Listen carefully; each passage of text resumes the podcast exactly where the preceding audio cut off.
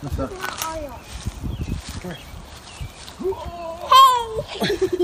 hey, good morning. Welcome to Christ Community Church. Uh, I'm Chris. This is Viv.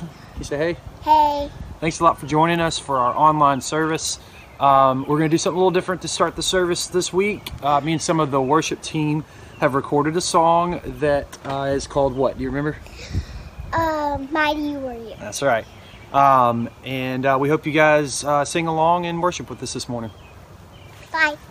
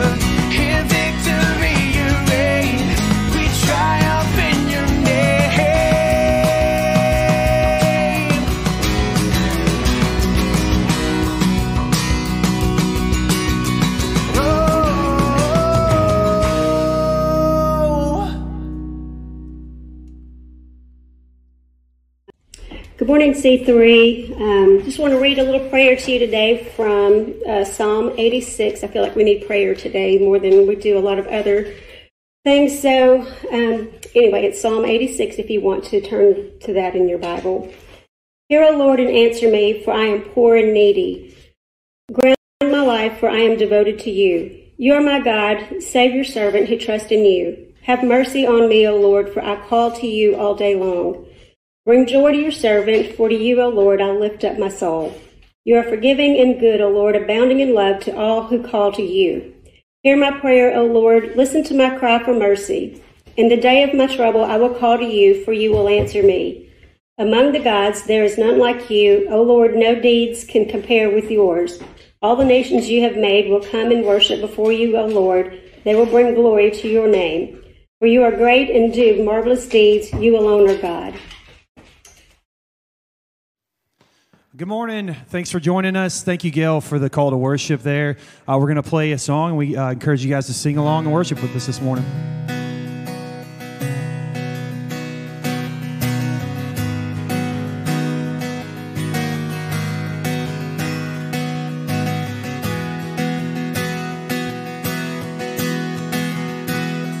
The splendor of the King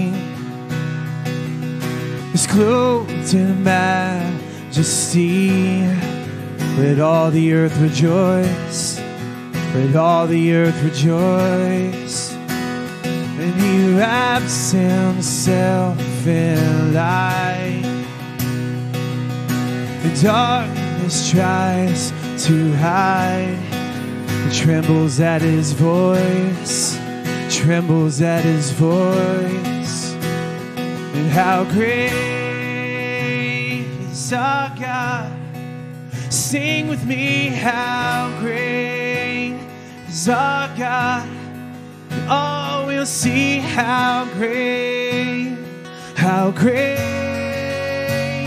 is our God.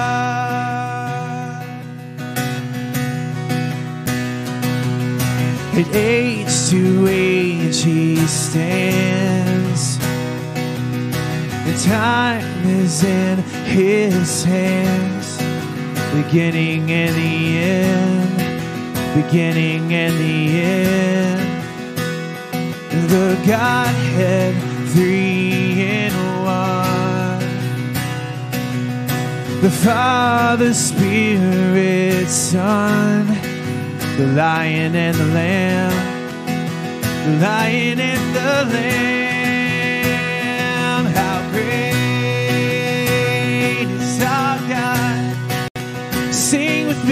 How great is our God? And all will see how great, how great is our God. Cause you're the name above all names. You are worthy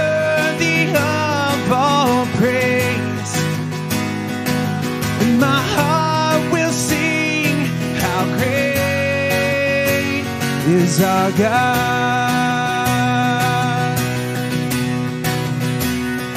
You're the name above all names. You are worthy of all praise. And my heart will sing how great is our God. Sings my soul, my Savior God to thee. How great thou art. How great thou art. Then sings my soul, my Savior God to thee. How great thou art. How great thou art.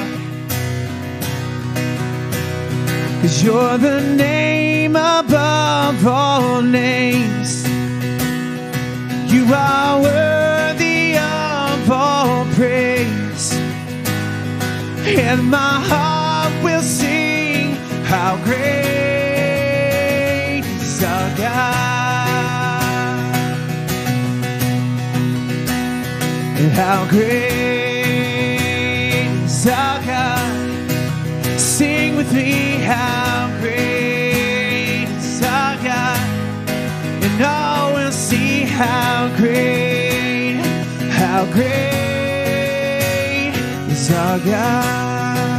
You guys sing along with us, how great. And how great is our God. Sing with me, how great is our God.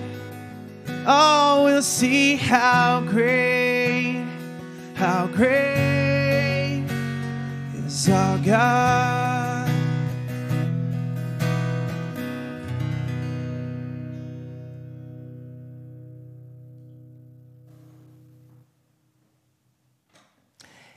So, good morning, C3 family. The Lord be with you.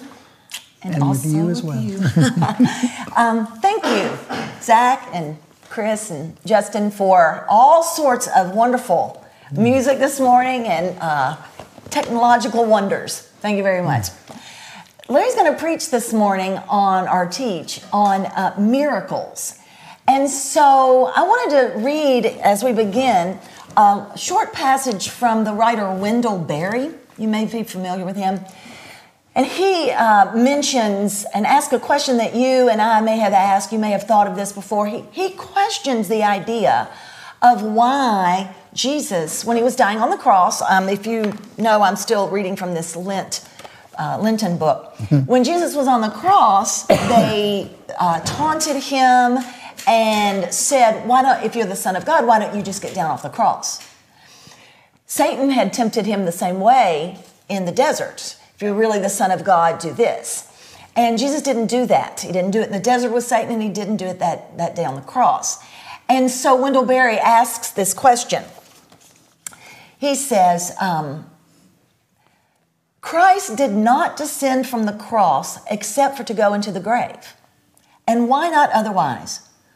Wouldn't it have put fine comical expressions on the faces of the scribes and the chief priests and the soldiers if at that moment he had come down in power and glory? Why didn't he do it? I think it's a valuable question.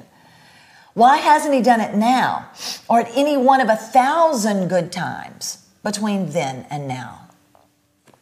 I knew the answer, Wendell Berry says. I knew it a long time before I could admit it for all the suffering of the world is in it.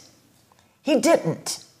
He hasn't. Because from the moment he did, he would be the absolute tyrant of the world and we would be his slaves. Even those who hated him and hated one another and hated their own souls would have to believe in him then. From that moment, the possibility that we might be bound to him and he to us and us to one another by love forever would be ended. And so I thought, he must forbear to reveal his power and glory by presenting himself as himself and must be present only in the ordinary miracle of the existence of his creatures. Mm. Those who wish to see him must see him in the poor, the hungry, mm-hmm. the hurt, the wordless creatures, and the groaning and travailing beautiful world. And Larry will talk to us about that today, about miracles. And um, Thank so you. that's it. Thank you, my friend. You're welcome. Good morning. um, before Easter, a couple of weeks before Easter, I heard of several preachers that, uh, whether they were just wishing or declaring or prophesying, I don't know, but I heard, heard of several preachers who declared that God was going to supernaturally end the coronavirus either through a cure or through some other miraculous means so that the church could gather together uh, on Easter, Easter morning. And the week before Easter, I was uh, bombarded with texts and emails from Christians who were saying, Pray, let's pray, let's pray that God will end the coronavirus so that we can miraculously gather together uh, Easter morning. And I, I, I, take that to mean that there was this hope that if God did a miracle uh, by ending the, the virus before Easter and the church could gather together, that that somehow would have a profound impact upon uh, many, many people. The faith of the body of Christ would be strengthened, uh, and the world would see the power of God displayed before their eyes, and many would turn to Christ in faith. Um, I thought about that a lot, um, a whole lot the last few weeks, and it, it, it dawned on me in all of my pondering of that idea that uh, most people, and I would include most Christians, they really believe that the world would be a better place if the world was full of miracles. If more miracles took place, the world would be a better place. If God visibly demonstrated his power more, more people would believe in him. So, my question for us today is Is that true? Is that biblical? Um, if God visibly demonstrated his power more, would more people believe in God? Isn't there a, a little part of you and a little part of me who either believes that or wants to believe that? And don't Would- you think that's an ancient thing? It, it happened in the at the cross. Yeah, absolutely. That's what they wanted to see. Yeah, absolutely. down. Yes, Yeah. yes. And then Um, we'll believe. Would a miracle rich world be a better place? Would a miracle rich church be a better place? That's my question for us today to think about. Would a miracle rich world be a better place? Would a miracle rich church be a better place? Now, let me just sort of give you some fundamental ideas underlying this whole deal, and that is the Bible presents God from Genesis to Revelation as a God of miracles, a God that continually did miracles from, like I said, from Genesis to Revelation.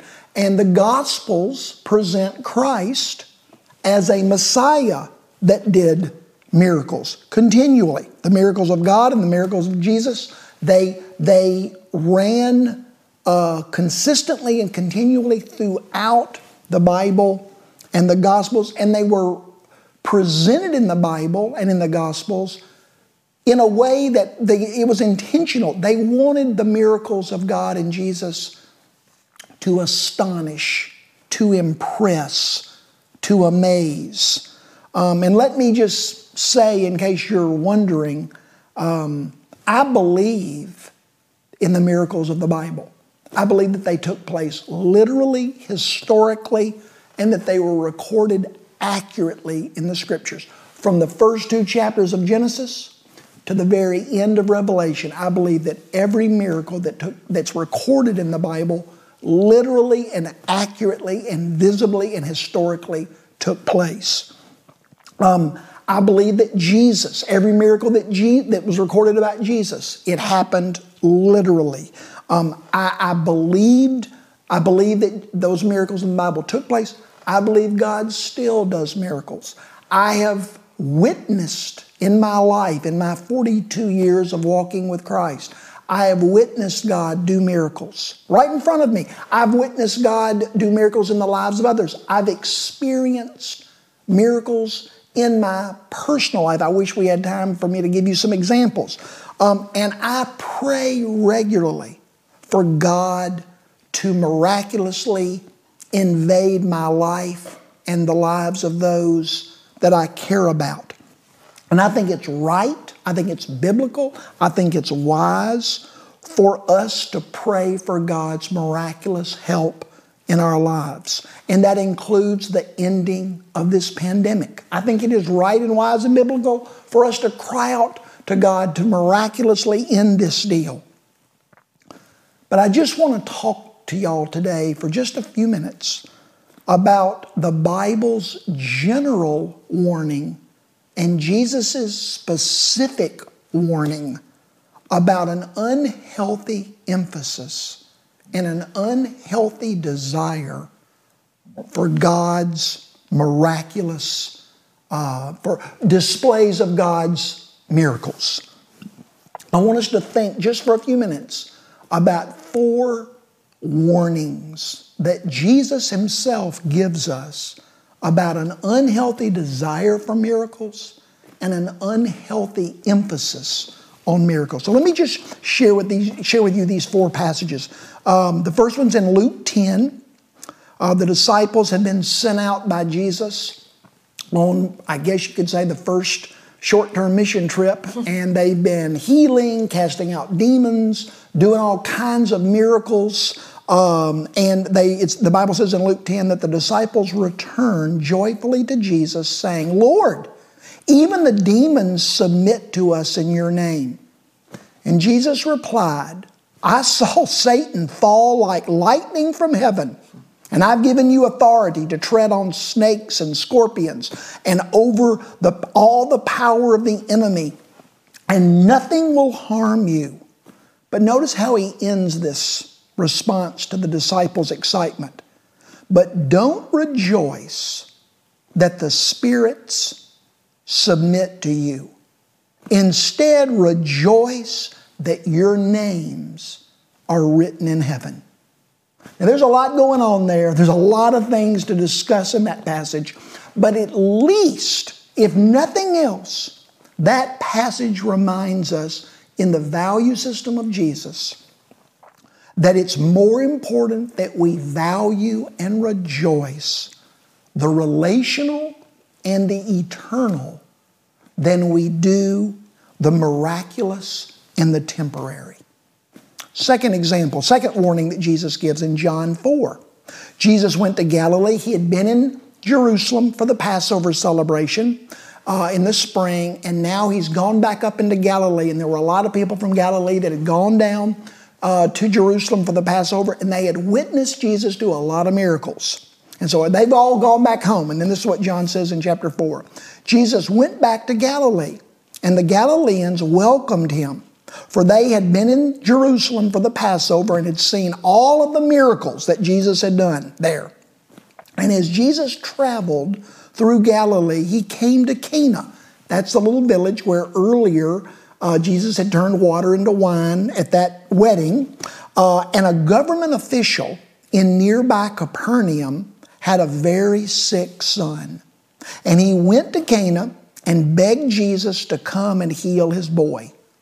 And Jesus responded, He asked, Will you people, uh, it's plural, the you is plural there, will you people, he's not speaking to the dad who wants help with his sick son, he's speaking to the crowd of people that had been in Jerusalem, witnessed his, his miracles, and now we're excited that Jesus was going to possibly do another miracle. He says, Will you people never believe unless you see miraculous signs and wonders? You would think Jesus would be excited. Oh, I can do miracles. These people uh, are coming to me. They, they want me to do miracles. You would think that Jesus would brag on their excitement, but you can hear in his words the frustration, the disappointment, the discouragement. Will you people never believe unless you see miraculous signs and wonders? I find it very significant. This takes place in the town of Capernaum. And a few months later, Matthew tells us in chapter 11 of his gospel that Jesus did more miracles in Capernaum than just about any other town in all of Israel. And Jesus says, in, in Matthew 11, it says that Jesus condemned Capernaum. Their future, it was cursed because even though he did all these miracles in Capernaum, They had no faith. They would not believe in him as the Messiah, as the Son of God.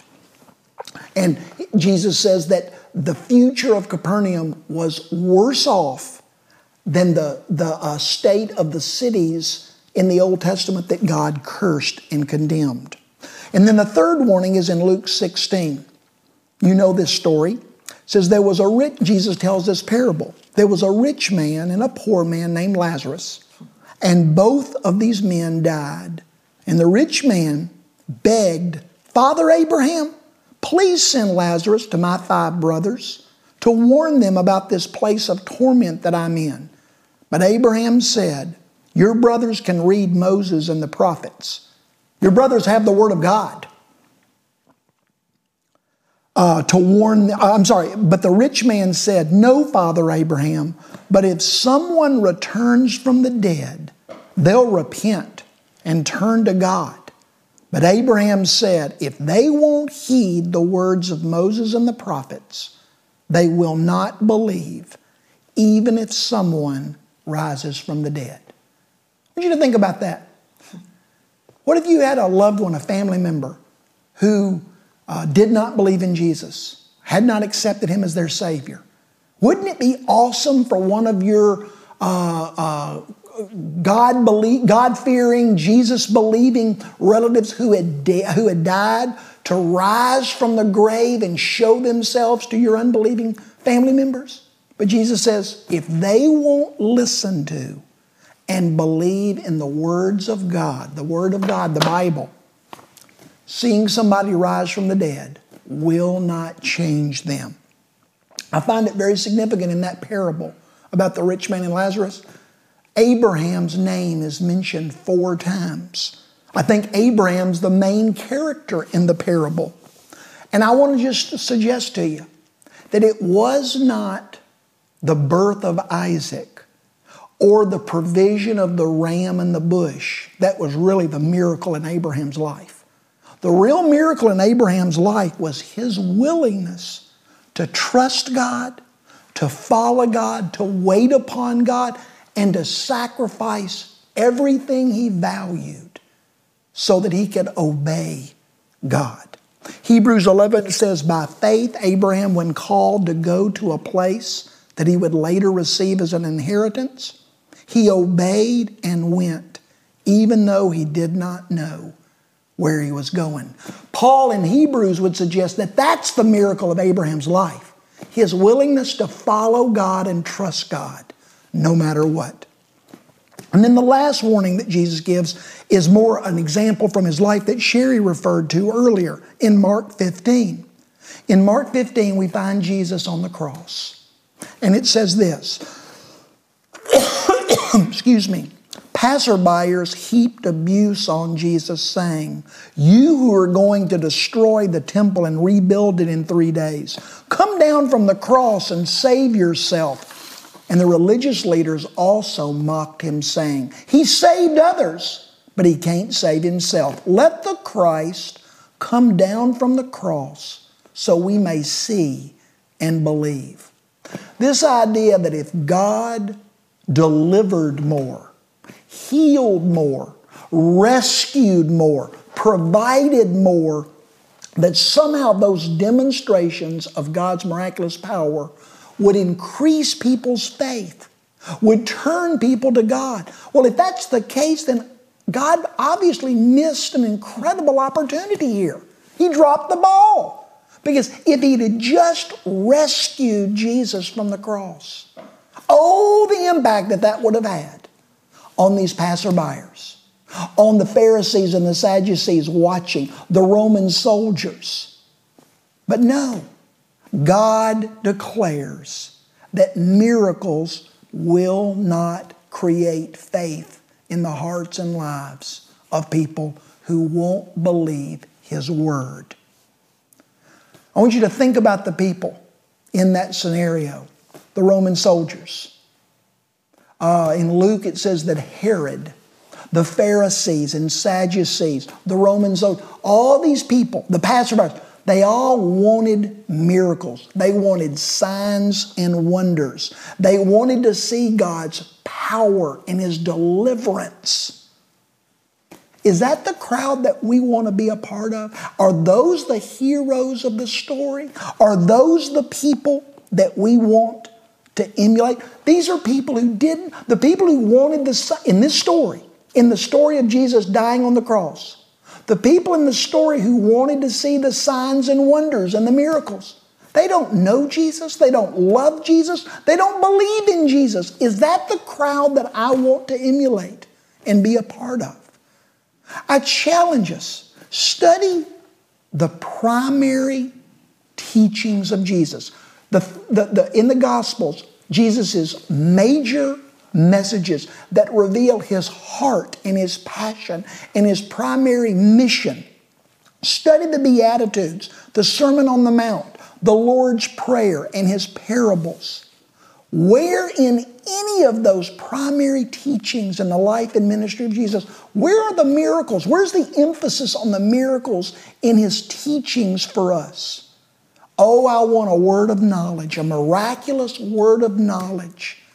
But the Bible says that I should study God's word and hide it in my heart and delight in it and meditate on it and trust it and obey it. And if I do that, the Bible would suggest you'll know what to do when you come to these decisions in life. I want God's miraculous provision. But the Bible says work hard, save wisely, be content with what you have, be generous with people in need, and work for treasures that do not perish. And if you do that, God's provision will be there. I want miraculous healing for myself and for my loved ones. But the Bible says, take care of your temple. Enjoy the life that you have today and be ready to die. And if you do those things, it'll be okay. God will take care of us. I want miraculous relationships. But the Bible says if you want miraculous, oh, if God would just change my husband. Oh, if God would just change my wife, if God would just change my parents or my children. God says, You want miraculous relationships? Demonstrate in front of these people that need God's miracle uh, in their life. Demonstrate forgiveness, sacrifice, forbearance, serve, be wise in how you speak, learn to be a good listener, and share with them compassion and empathy, and see what God does in their relationships. I want miraculous rescue from the problems and pains and needs of life. God says often it's during these times of the most dark and difficult situations where God has created those, allowed those, even caused those, so that my life can declare to others that God's grace is sufficient. I repeat, I believe that God did miracles in the Bible, and I believe He still does them today. And I pray regularly for myself, my family, and for you regularly that God will do miracles in our lives. But I find it very curious that Jesus, Paul, Peter, and John, as far as I can remember, never once did those people, Jesus, Peter, Paul, and John, it sounds like a rock group, doesn't it? Uh, they never once used miracles to protect or rescue themselves from life's problems or pains. Jesus used miracles to give people a glimpse of what his Father's kingdom was going to look like someday. A kingdom that's full of life and abundance and grace and wisdom and love and compassion not a world controlled by hate and selfishness and the devil. That's why he demonstrated miracles. That's why he used miracles to give people a glimpse of his Father's future kingdom.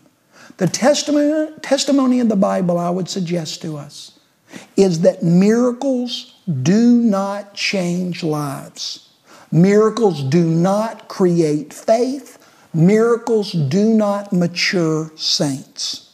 Look at people in the Bible who witnessed miracles Lot and his daughters, Pharaoh and the Egyptians, Israel in the desert, Korah, Achan, Samson, King Saul, Ahab on Mount Carmel, Jonah, Nebuchadnezzar, the Pharisees and Sadducees, Judas, Ananias and Sapphira. These are people who witnessed God's most amazing, incredible visual expressions of his power and glory, and yet their lives were not changed. Larry, to that point, um, the, the great existentialist novelist uh, Dostoevsky, Fyodor Dostoevsky, says it just like that. Please. In his book, Brothers Karamazov, he says, In the realist, faith is not born from miracles, but miracles from faith. Hmm. Once the realist comes to believe, by realist he means like a secularist or a non believer.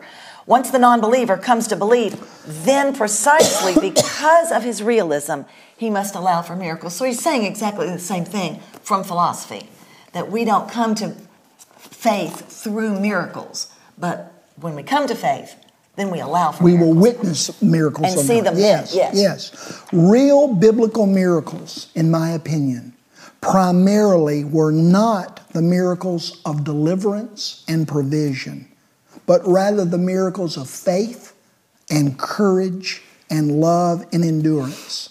Jesus did not invite us into a life of the miraculous, a life that avoids the problems and pains and needs that we will face. Rather, Jesus invited us to follow him into a life of brokenness, dying to self, and sacrificial living. I asked y'all in the email that I sent out or that Justin sent out for me on Friday to read Luke 21, where Jesus gives us uh, an, an, uh, a description of what the church is going to look like in the last days, right before he comes back. And if you, re- if you read that, or if you would read that, what that chapter declares very clearly is that the world is going to become open to the truth and the power of the gospel, not because they see God's children doing miracles, but because of God's people's ability to endure difficulties, horrors, persecutions, betrayal, and loss. What changes people's lives are not power encounters, but charity, generosity, compassion, forgiveness, selflessness, sacrifice, patience, and a love for enemies and the needy, the alienated, and the oppressed. The world will not come to God because of miracles, but because they see the love and the grace of God in our lives. It's what Jesus says in John 13. By this, everyone will know that you are my disciples if you have power and miracles in your life. No, because you have love for one another. And Paul says in 1 Corinthians 13, if I spoke all the languages of men and angels and had the gift of prophecy and was able to grasp all of God's secret plans and all knowledge and could miraculously move mountains, but I did not love others, I would be nothing but a lot of annoying noise. Instead of asking God to do miracles for us and through us, oh, that we would ask God to make us expressions of His miraculous, that He would help us become people who are able to miraculously love those that are difficult, that we would go to people that we hate and offer them forgiveness and compassion and kindness.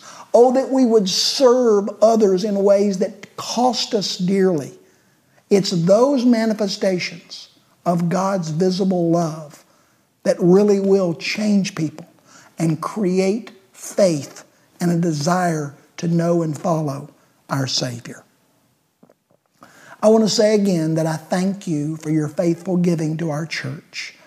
Um, the Lord is blessing us and providing every need that our little church family has. And I just want you to know that I'm very, very grateful.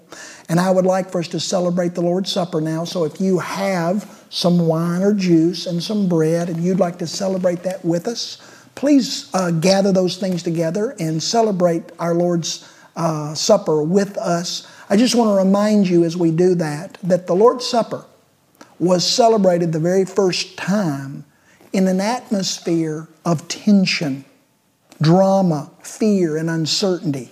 That's the atmosphere that was around that table and filled that room. We don't celebrate the Lord's Supper because everything is good. We celebrate the Lord's Supper as an act of faith that everything someday is to be good. So let's celebrate the Lord's Supper together.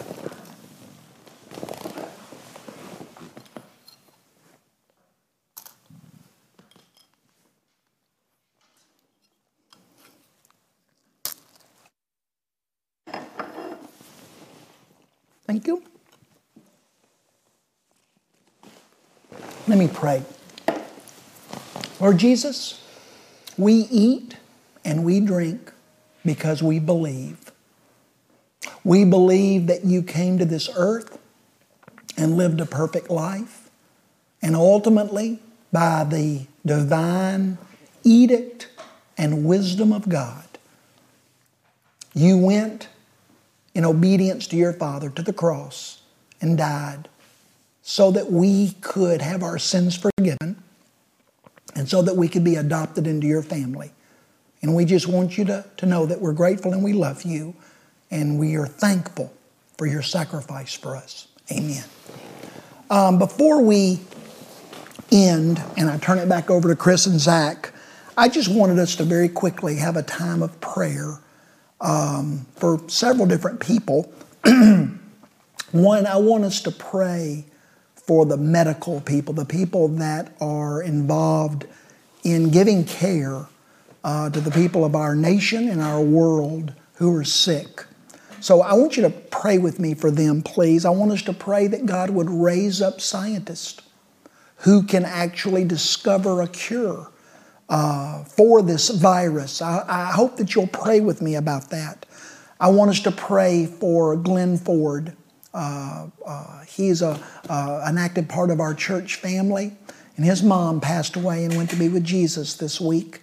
And so I want us to pray for Glenn and his family. I want us to pray for Michael and Terry Shira and their daughter, who is uh, actively in the process of adopting a little baby. Please pray that everything continues to go well and that they will find favor with those that make those decisions related to that adoption. I want us to pray for uh, Rob and Jenny Whartonby. They are in the process of uh, really seeing God's blessings uh, and God's love being demonstrated in their lives in an amazing way. And I want us to pray uh, for Rob and Jenny and for Kiki, their daughter, right now. Please pray with me for them. And I also want us to pray that God will just give a special blessing uh, to uh, Carter Moore and to uh, Weldon. Um, uh, what's Weldon's last name? Weinmiller. Weinmiller, yeah, yeah. Uh, Weldon today. Uh, they had their birthdays this week. And I just want us to pray that God will bless them. So pray with me one more time before we end. Lord Jesus, we do pray for those that give care to the sick of our nation. God, give them strength, give them endurance, uh, enable them to continue to do a powerful and effective job in being your hands and your face and your voice in the lives of those that are so sick. Father, raise up scientists and researchers, medical research people.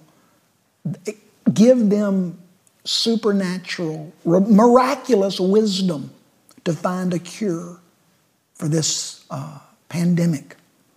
Father God, we do pray um,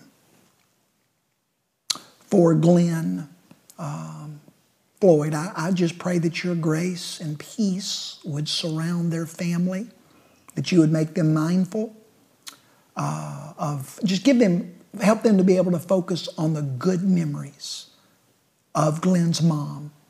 I just pray your peace in their lives. Thank you that she's with you now and she's not sick anymore. Lord, I pray for Michael and Terry and for Katie. Bless them, bless that family. Order their steps, help them to find favor and open doors in this adoption process. And Lord, please bless Rob and Jenny. I pray, God, that you would continue to uh, protect them, help them to find favor with those that are making significant decisions in their lives, and just bless them. And Father, I pray your blessings on Carter and on Weldon today. I pray, God, that thank you for giving them a new year of life, and may they live this year for you, and may they see your blessings in great abundance upon their lives in this new year that you've given them. Thank you, Lord, for hearing our prayers, caring about our lives, and for all the good things that you're doing in our lives. For that, we are very grateful. Amen.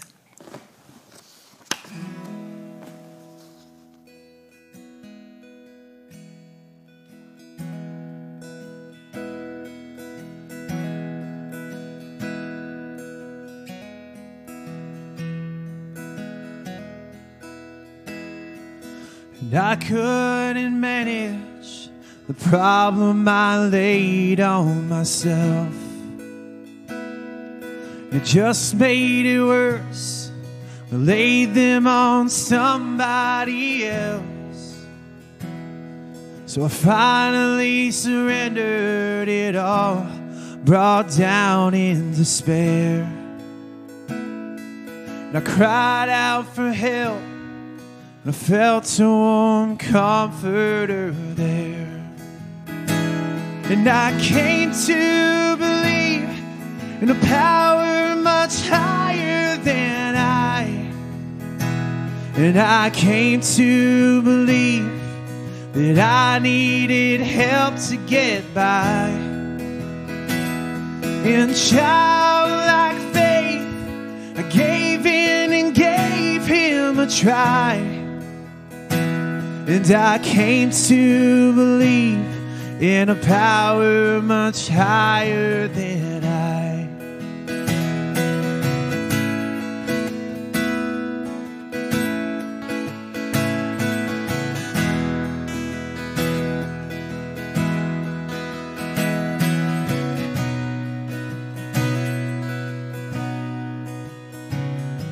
So nothing worked out when I handled it all on my own.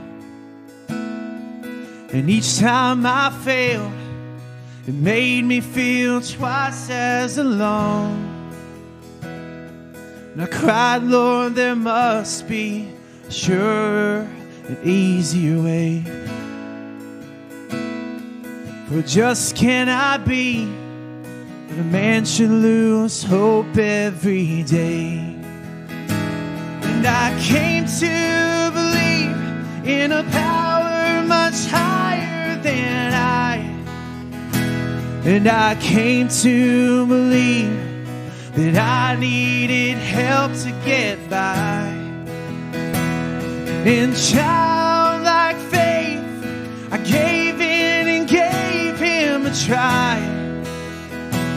And I came to believe in a power much higher than I. And I came to believe in a power much higher than I.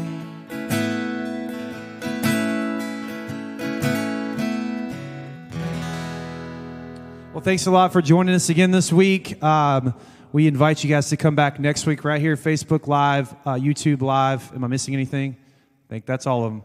Uh, thanks again. You guys have a great week, and we'll see you next uh, next Sunday at ten fifteen. Thanks, y'all.